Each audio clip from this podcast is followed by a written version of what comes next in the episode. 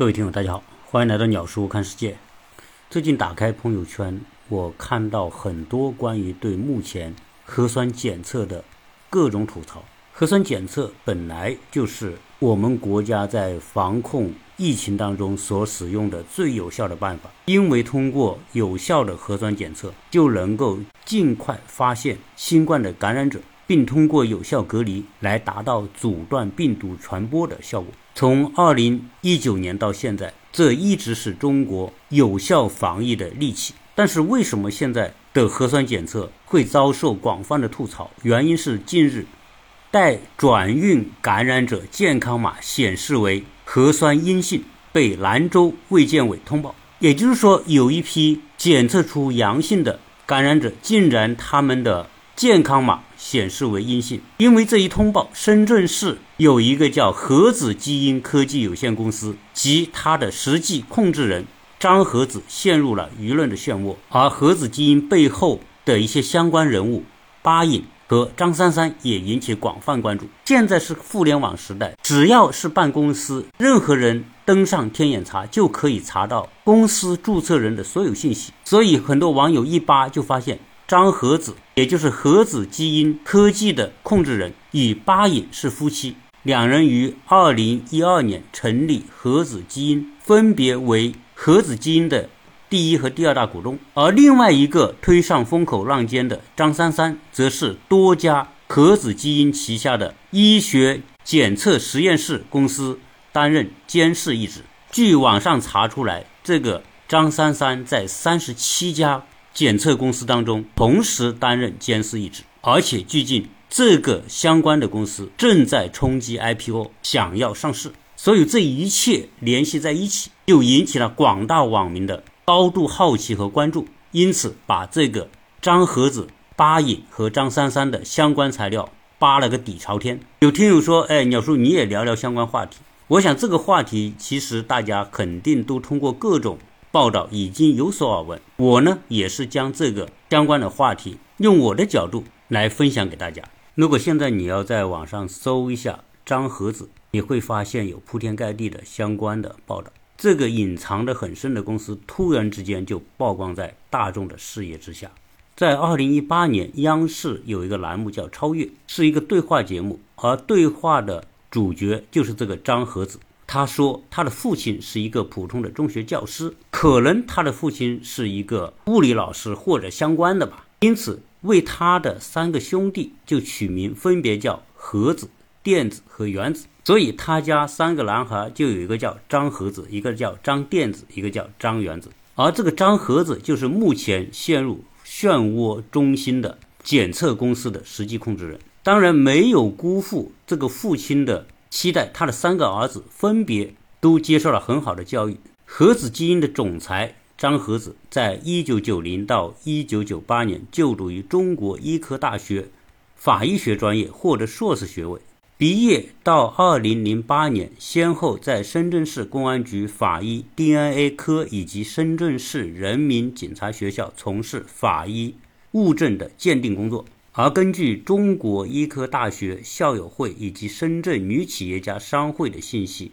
和子基因董事长是巴隐，以这个张和子为夫妻。张和子是实际控制人，这个巴隐是挂名的董事长。巴隐也是毕业于中国医科大学，就读时间是一九八九到一九九七年，也就是说这个巴隐比张和子更早一年进入到中国医科大学，也获得硕士学位，同时分配在因深圳市的第二人民医院，是一名主治医师。巴隐是中国医科大学深圳校友会的会长，也是广东省女企业家商会的副会长。可以说这一对夫妻都是当年的学霸，也同时在很早就到了深圳。据说他们早年从事的是家居装修行业啊，说到家居装修行业，当跟鸟叔现在做的行业有点关联，因为鸟叔现在做的是装修建材的这个领域。这位巴隐原来是在医院工作，后来跟丈夫一起下海经商，成立了深圳红石家居装饰工程有限公司，专门从事别墅会所的设计。在装修这个行业赚了很多钱之后，二零一二年张和子和巴隐重重新回到医疗领域，成立了和子基因，并且他俩从同时居家装饰工程当中退出。核子基因的业务主要为司法鉴定、医学检查、健康管理、科研服务四个板块。围绕这四个板块，他们推出的检测项目超过一千种。二零一六年，核子基因开始通过加盟模式迅速扩张。根据核子基因的公司简介，二零一六年启动北排万店计划，计划在全国开一百家实验室，并且取得国家牌照，进而要在全国开一万家核子基因健康中心。为了培养代理商的人才，因此还开设了核子商学院，专门对代理商进行培训。在疫情之前， D N A 的亲子鉴定是核子基因重要的检测内容之一。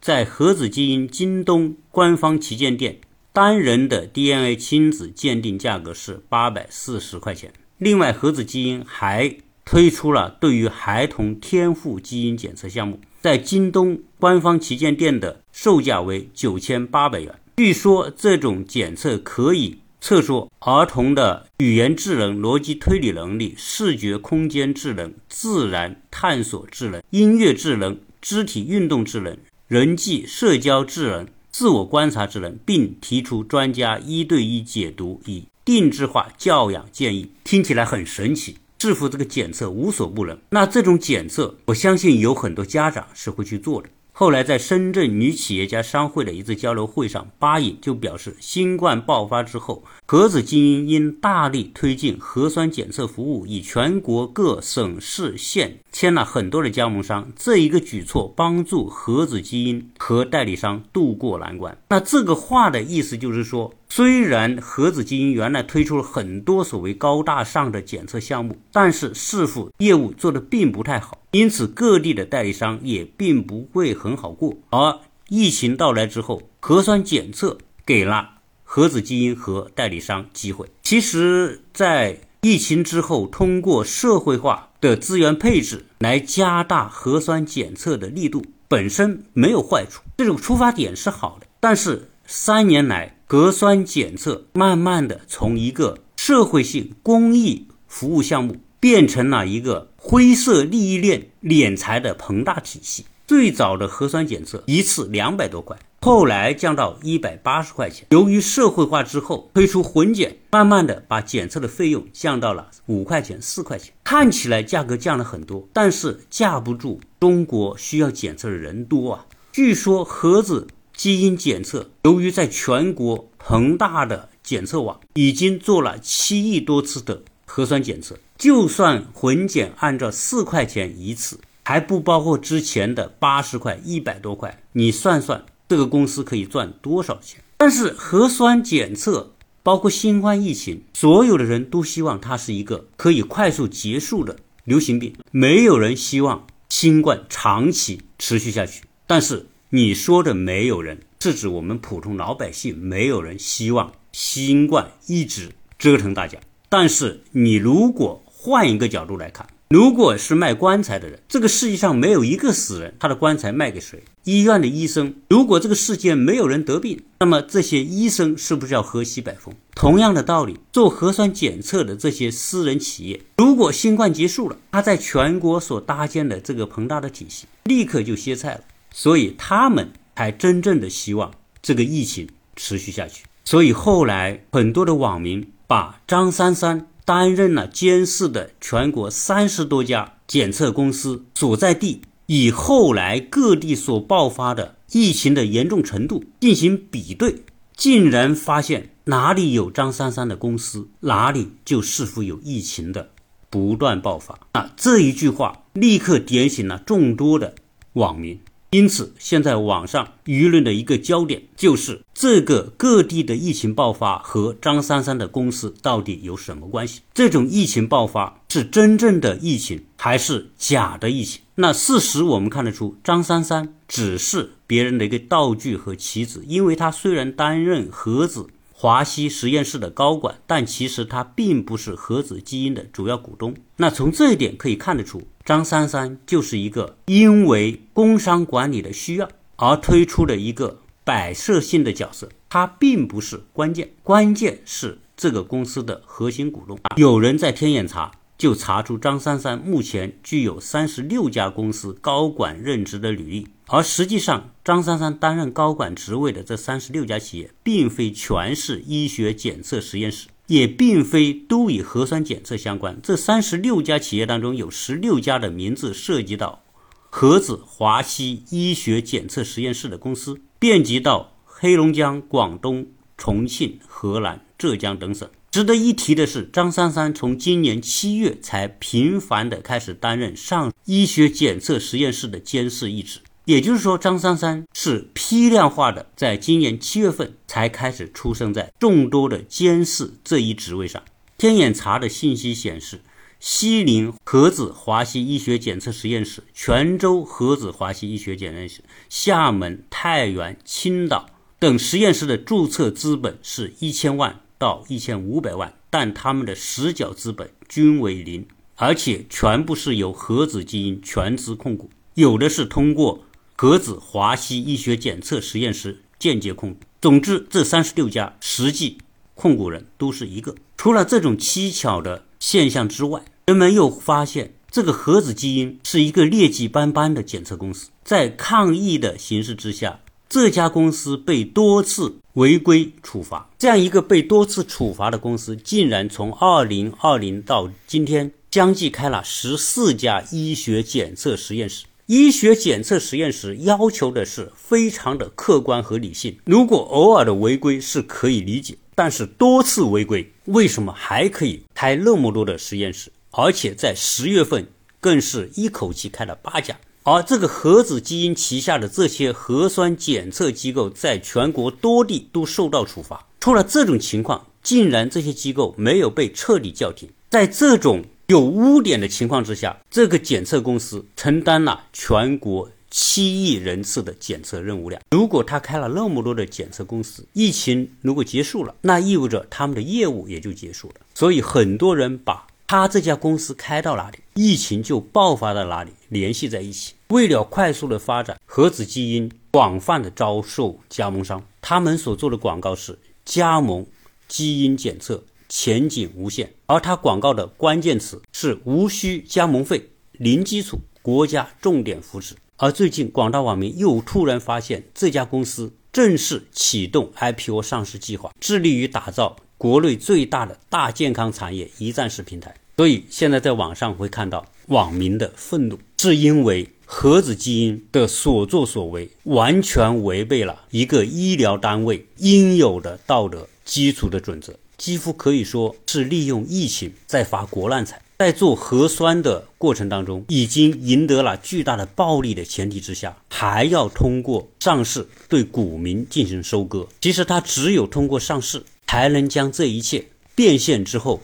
退出，最后受损失的是接盘的股民。所以这件事情把这个核子基因彻底的无良暴露无遗。在十一月二十八日，有记者就拨通了张和子的弟弟张元子的电话，对方的回应是其家庭为普通家庭，我们都是很低调的，这个信息亲者自清，我们没有义务发表什么澄清。这个张元子同时表示，他与核子基因没有关系，只是传闻牵涉到了家人。他说他们兄弟之间是各干各的，没有关联。现在很多的网民怀疑，可能有一些不良的检测机构故意制造假阳性，因为只要有一例的假阳性，就会导致围绕着这例假阳性周边所有相关区域的人要重新进行多次的核酸检测。那么有没有假阳性的制造问题，这个需要相关的部门进行彻底的审查才会有结论。核子基因所在的深圳市南山区卫生局相关的人员表示，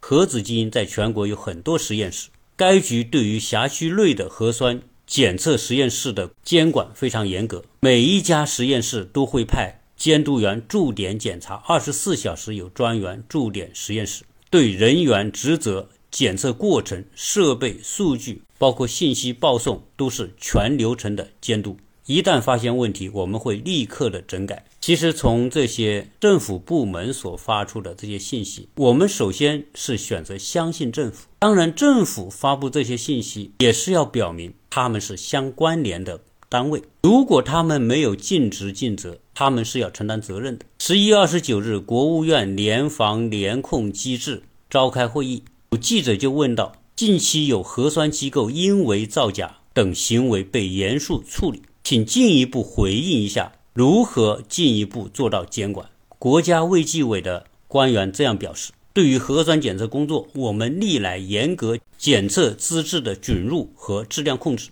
不断优化技术规范，同时重点加强对于检测机构，包括第三方检测机构的监管。今年以来，北京、安徽、石家庄、许昌、内蒙古等地卫生行政部门都对在检测机构中发现的一些违法违规问题进行了严肃的处罚，有的违法机构和个人还追究了刑事责任。而下一步，国家将加大监管力度，对于出具虚假检测报告的严重违法行为，坚决依法依规严肃处理。我们相信国家的这种表态是一定要整顿关系到老百姓利益的这些违法行为，只是说在各地的相关部门当中，有没有这样的一些公司利用他们擅长的公关行为和手段，突破各地的一些监管，从而在这些漏洞当中为自己谋利。对于我们这样一个有强大的组织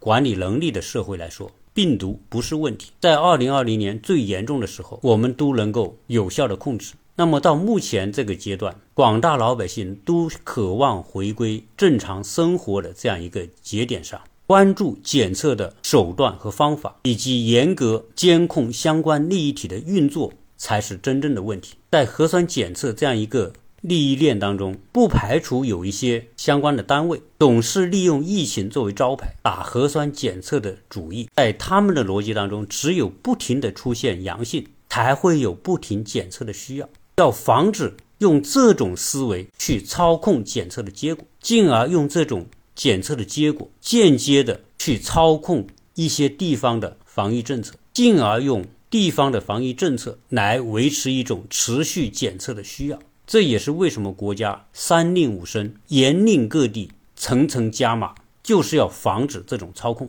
因为这种操控可能制造一种虚假的检测需求，而这种虚假的检测需求不是为老百姓的利益着想，而是为与检测相关的利益体的利益着想，最后使得国家对老百姓高度负责的防疫政策，对人民负责的良好的用心，被一些黑心的第三方检测机构所利用，进而大发国难财，发民难财。这对于整个社会来说都是不可接受的，因为在严控疫情的当下，任何一例的阳性就可能扼杀一片的市场。如果各地都爆发出不该有的阳性，那可能扼杀的是整个国家的经济活力，进而客观上因为某些人的私利而给国家和地方的经济带来巨大的损失。这是为什么老百姓对于检测当中的违法违规行为愤怒的原因。这种违法违规的行为比那些贪污十几亿的大贪官更加可恶，更加罪大恶极，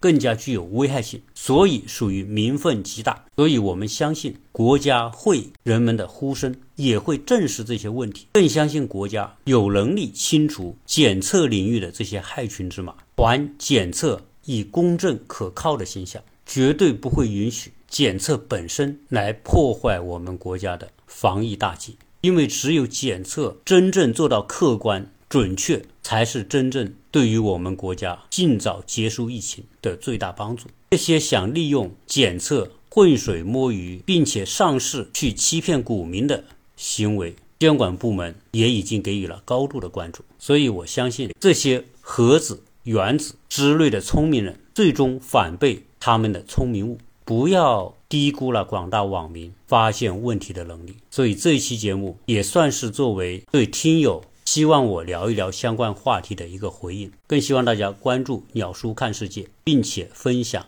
点发和留言，谢谢大家。